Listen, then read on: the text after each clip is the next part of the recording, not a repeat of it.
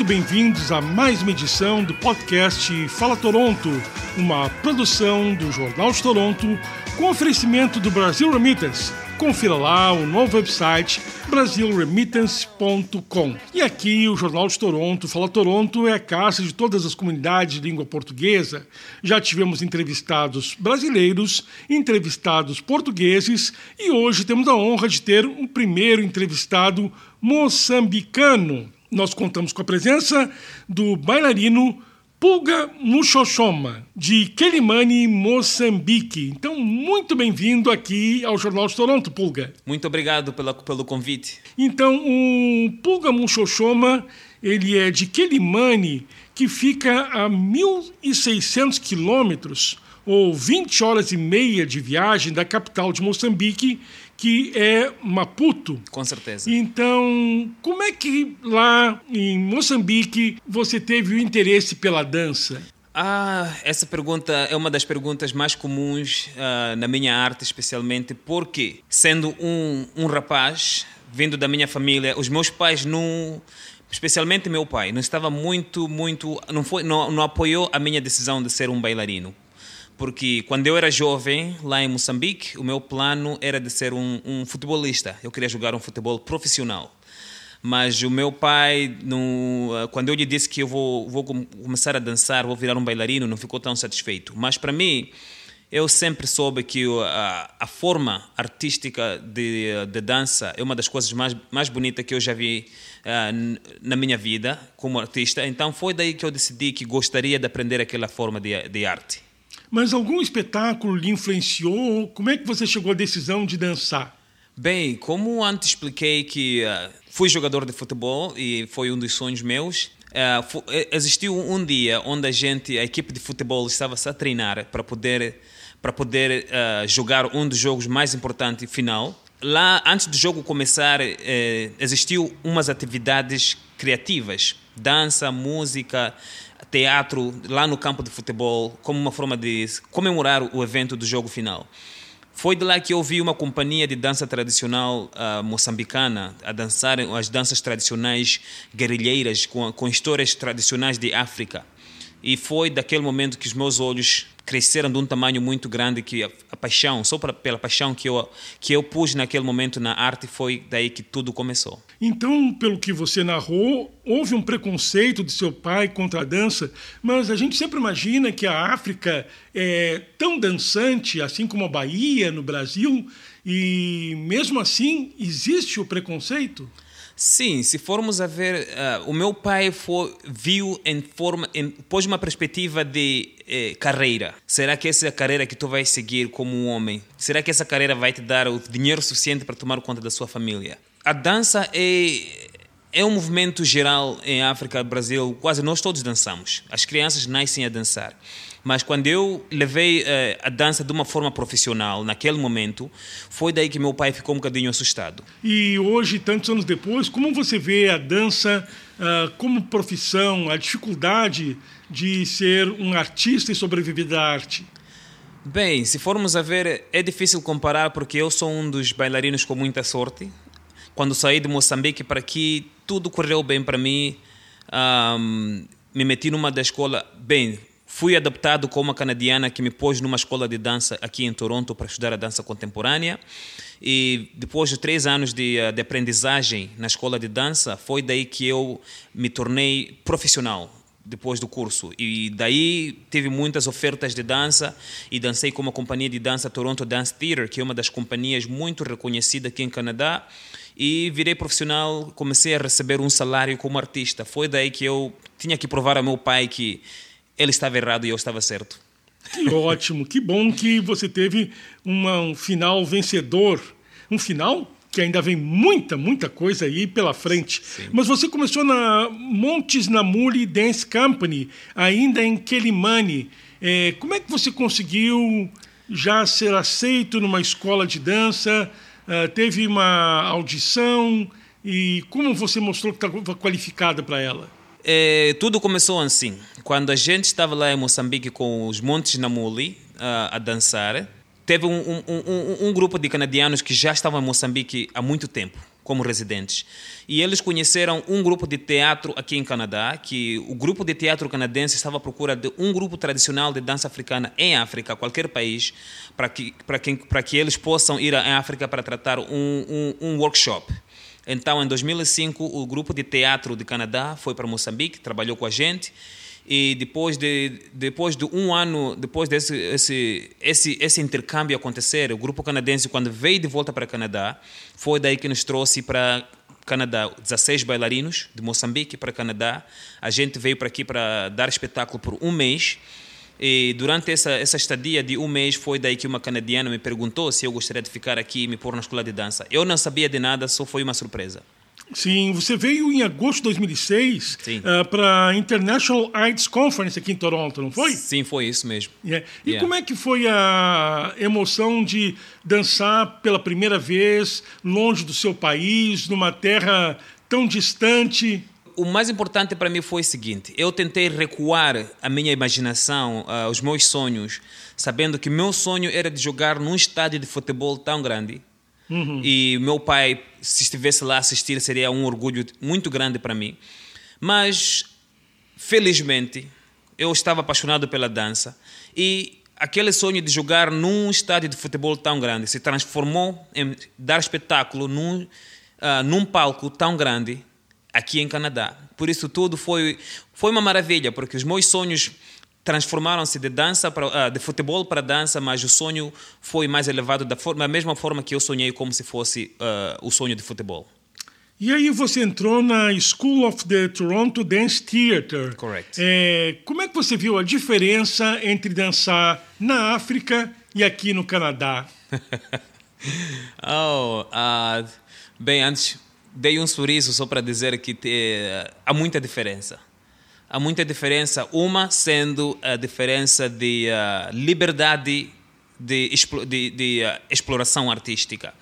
Porque em Moçambique a gente já vem nascendo dançando. Da forma que a gente aprende, a gente aprende na rua, a gente aprende com os amigos, a gente aprende lá em casa com os nossos pais a dançarem nos momentos festivos. Mas quando cheguei na escola de dança aqui em Canadá profissionalmente, o currículo é mais elevado, ah, a, aprendizagem é mais elevada, é muito, foi muito intenso. Especialmente eu não falava inglês, não sabia nada da cultura, não sabia nada, nada do Canadá. A única coisa que eu sabia é que eu só fiquei aqui para estudar a dança. Por isso ah, eu tinha que levar a minha mentalidade. Foi criou frustrações em alguns momentos, mas eu soube que tinha um sonho muito mais alto para concretizar. Eu acho que, na verdade, é uma troca, um intercâmbio, porque você aprendeu muito aqui no Canadá, Sim. mas também tem muito a oferecer ao Canadá Sim. com as suas raízes, a sua origem e com a dança que se faz em Moçambique, a dança que se faz na África. Com certeza. É... A única, única coisa que me fez especial na dança contemporânea aqui é a qualidade de dança que eu trouxe de África para aqui. Porque eu tinha muito por oferecer, mesmo sem sabendo que eu tinha muito, porque eu vinha com a mentalidade de eu quero aprender mais. Mas depois acabei descobrindo de durante a minha caminhada de aprendizagem, afinal de contas eu também estava ensinando muito. Certo. E a sua carreira nesses 14 anos aqui no Canadá, como tem sido? Você se apresentou, por exemplo, nos Toronto Pan Am Games? Sim, já é, foi uma, uma, das, uma das oportunidades mais, muito, muito grande que aconteceu na minha carreira artística, porque o Pan Am Games foi um, um dos jogos muito. É uma atividade mundial que acontece a nível mundial e. Para mim, ter a honra de participar naquilo foi muito, muito grande e sempre estará na, na, na, no livro de, de tudo que eu concretizei. Certo. E onde mais você se apresentou? Que espetáculos lhe marcaram nesses 14 anos no Canadá? Uau, dos 14 anos, acho que vai levar 5 horas de entrevista para a gente poder. Estou a brincar. claro, é muita coisa. Tem muito, tem muito, porque uh, já dei espetáculos em quase todos uh, palcos aqui em Toronto, com a companhia de Toronto Dance Theatre. Eh, já fui eh, para Colômbia, já fui para toda parte do Canadá, todas as províncias do Canadá, já dei aulas para estudantes do National Ballet do, do Canadá. Tenho, eu tenho um currículo muito elevado, mas na, na realidade é tudo que eu faço, eu faço pela, pela vontade de poder aprender. A, a maioria das pessoas dizem que eu estou sempre a ensinar, mas eh, eu aprendo muito por isso. Você já conseguiu voltar a Moçambique? Já fui a Moçambique, dos 14 anos que estou aqui, uhum. já fui a Moçambique quatro vezes. Certo. E dançou yeah. lá? Como? Dançou lá ou foi de férias? Oh, bem, na realidade era de, o meu tempo era ir passar férias, mas não, não existe férias quando estou em casa onde existe, onde existe música, onde existe tradição, porque a companhia de dança Montes da Mole ainda está lá e é a companhia que me deu a, a, a oportunidade de eu ser quem sou hoje. É. Por isso, tudo que eu aprendo aqui da dança contemporânea, eu levo de volta e vou dar aulas de dança lá com a companhia. Perfeito. Sim. Então, baseado na sua experiência, hoje você pode dizer aos pais que estão nos ouvindo que não devem se preocupar se um filho, uma filha, se deseja entrar na carreira de dançarino, porque é uma arte belíssima e realmente é uma carreira profissional. Bem, é, com certeza, tu tens muita razão neste ponto de vista, porque uh, eu também tenho que me pôr. Porque naquele momento, quando meu pai disse que não, a dança não pode ser uma coisa para ti, eu não entendi logo. Mas depois, com o tempo, quando comecei a crescer mais, a ficar mais inteligente, eu descobri que. Ok, eu entendo o motivo que lhe fez ele a me proibir dançar, porque o meu pai gostaria, quer segurança para mim, segurança financeira, isso é importante para um filho, mas para mim, eu acho que a coisa mais importante do que a segurança financeira é, é a pessoa viver o seu sonho, especialmente as crianças, porque estamos numa fase onde os miúdos aprendem muito dos seus pais. Se a uhum. gente sempre fecha os sonhos deles, acabam vivendo uma coisa que nunca nós a gente esperava que seriam no futuro. É muito importante dar uh, liberdade aos filhos para fazerem aquilo que eles sonham em fazer na vida. É importante. E como é que você se sente trazendo as suas raízes, a sua cultura aos palcos do Canadá? Desde que eu estava na escola de dança aqui, eu tinha uma responsabilidade muito grande, porque eu era o único bailarino africano na escola naquele momento. Uhum. Eu não estava só representando Quilimani, não estava só a representar Moçambique, estava a representar a África em geral. Por isso, ah, da forma que eu carrego a minha cultura, tinha que ser de uma forma muito positiva, porque eu estava a ensinar algumas pessoas a minha cultura também. Uh, por isso, até hoje, quem sabe, quem, quem me conhece, conhece uh, sabe que a tradição é a coisa mais importante para mim. Eu sempre uso colares africanos, roupa africana. É uma forma de poder eh, representar a minha cultura, representar o meu passado, representar a minha história. E o seu próximo projeto agora é um espetáculo com o brasileiro Newton Moraes, que uhum. tem o Newton Moraes Dance Theater já há 20 anos aqui em Toronto. Como é que surgiu essa possibilidade de trabalhar com o Newton Moraes? Bem, eu trabalhei com o Newton Moraes uh, há 13 anos atrás. Uh, porque eu, eu, eu, era, eu, era, eu, eu, era ainda novo aqui em Canadá e o Newton Moraes apareceu para mim e disse: Ei, Pulga, tu fala português, és moçambicano, opa, tu és família, meu irmão, vamos dançar.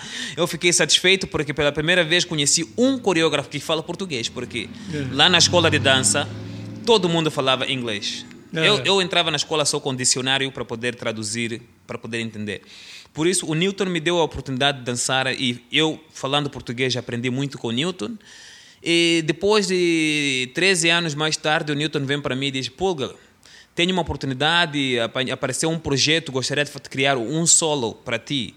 Gostarias de fazer? Eu disse: Newton, somos família, você é brasileiro, eu sou moçambicano. É difícil negar uma oportunidade que vem das suas mãos. Por isso Yeah, Newton para mim é, é, é, que nem é um irmão meu. Conheço o Newton tão bem, a gente se dá muito bem. Ele tem uma história muito incrível como artista, especialmente não só como artista, como um artista brasileiro gay neste país. Eu gosto muito da voz dele porque ele tem muito por educar. Vamos falar um pouquinho então desse espetáculo que vem aí. Como é que ele se chama? Como é que vai ser? Bem, uh, o Newton deu o título do espetáculo Axé. Uhum. Axé, bem, Axé é uma forma de uh, representação da cultura brasileira, africana, muito mais africana. Tem muitos países que usam a palavra axé em forma de uh, apreciar aos seus deuses, uhum. uh, deuses africanos, deuses de água, deuses, independentemente daquilo que a pessoa acredita, né? Por isso o Newton veio com essa com axé para poder eh, investigar mais o espiritualismo da arte e da forma e do corpo que a gente tem. Por isso é uma coisa muito interessante, porque eu, como africano, ele, como brasileiro, a gente tem uma cultura muito, muito similar e o Newton tentou, vai tentar explorar. A única coisa é, é que o espetáculo vai, vai se assistir uh, online. No, no palco não haverá nenhum telespectador por causa do coronavírus mas uhum. haverá uma câmara que as pessoas podem fazer uma subscrição lá em casa para poderem assistir o espetáculo. E quando será? Esse será no dia 9 de outubro. Perfeito. Às 21 horas, será tarde, mas... Então, qualquer pessoa de qualquer lugar do mundo pode acompanhar. Pode acompanhar e eu não tenho bem os detalhes de como poder fazer a subscrição do espetáculo, mas para quem estiver interessado, eh, pode me contactar no Instagram, é o Pulga Dance ou Pulga Muxoxoma. E o meu e-mail é o pulga19 gmail.com.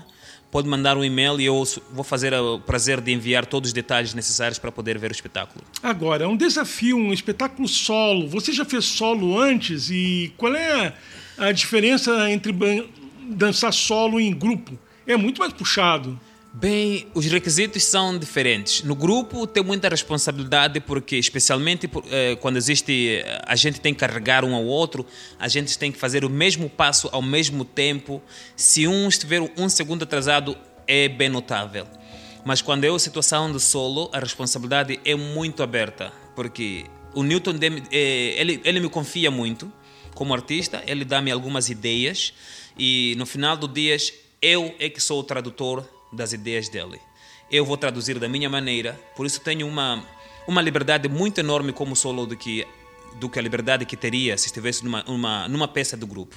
Que temática tem esse espetáculo? Neste momento só tem estou lá eu e tem uma música muito muito linda por um, um compositor canadiano. Eh, o Newton dessa vez não tentou usar muito uh, muitas uh, muitos objetos no palco.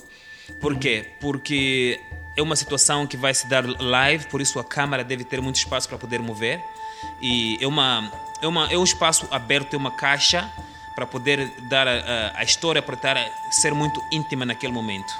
Como é que está vendo essa possibilidade de fazer um espetáculo de dança também sem público, uma live?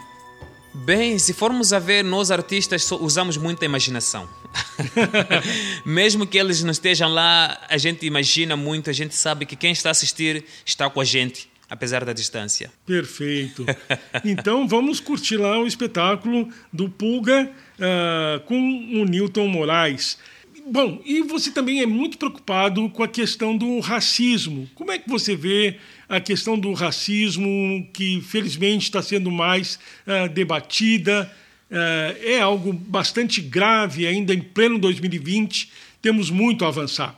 Temos muito por avançar. É, para mim, eu chamo 2020 o princípio da discussão do racismo, especialmente porque agora criaram esta organização, o Black Lives Matter, que todo mundo está a usar, os futebolistas usam nas camisolas, os basquetebolistas usam nas camisolas. Eu acho que agora estamos numa fase muito importante porque estamos a criar um fórum de comunicação, de conversa deste caso. Bem, eu como um preto moçambicano já já sofri muito racismo nesse país. Mas eu tenho que ser muito inteligente em formas de como posso responder, porque minha minha responsabilidade naquele momento não é ficar tão nervoso, mas sim educar tenho que educar as pessoas que ainda não entendem a situação de que nós, nós não somos diferentes, somos seres humanos. A única diferença que a gente tem é a cor e a cor, nenhuma cor é mais elevada do que a outra. Não existe a posição mais melhor independentemente da cor da pessoa. Temos que educar a polícia também. Epa, isso, uh, sim, se formos a ver, educação da polícia também é mais importante, mas se formos a ver, a melhor coisa é educar o governo, porque a polícia trabalha para o governo. E enquanto. É, é, é, que nem, é que nem educar uma criança. Devemos educar o pai primeiro para o pai poder educar os filhos. É, neste caso, devemos educar os governos, devemos a, a assistir bem o que os governos fazem, que, são, que estão a dividir a população. Especialmente, tem áreas que só vivem muitos pretos porque não tem não tem muito. Não, ah, as casas são mal construídas, condições de vida são más e o governo não faz nada para poder ajudar esse povo. É daí que a gente cria muito, muita, uh, muito problema, porque dizem que ah, os pretos em pretos também se matam, preto com preto também se batem. Sim, a gente se bate porque não temos muita oportunidade consoante os brancos. Os brancos têm mais oportunidade do que os pretos nesse caso. Se as coisas fossem um bocadinho mais balançadas, haveria uma redução em termos de discriminação geral. Perfeito. E olha só que fantástica oportunidade de poder assistir o espetáculo do Pulga, onde quer que você esteja. Pode ser de Moçambique, pode ser do Brasil, pode ser de Portugal e aqui do Canadá. vamos curtir o espetáculo do Pulga para Newton Moraes Dance Theater. Pulga, muito obrigado pela presença. Muito obrigado. Obrigado por trazer a arte do Moçambique ao Canadá. Muito obrigado é, para ti também pela grande conversa e muito mais, muito obrigado por poder é, criar é, a conversa do racismo, porque eu acho que a conversa do racismo é uma coisa que cria muito desconforto, mas eu acho que a gente deve seguir o desconforto para se sentir mais confortável no futuro. Muito obrigado por isso. Perfeito. Esse é o podcast Fala Toronto, oferecimento do Brasil Remittance. Nós voltamos na semana que vem. Até lá.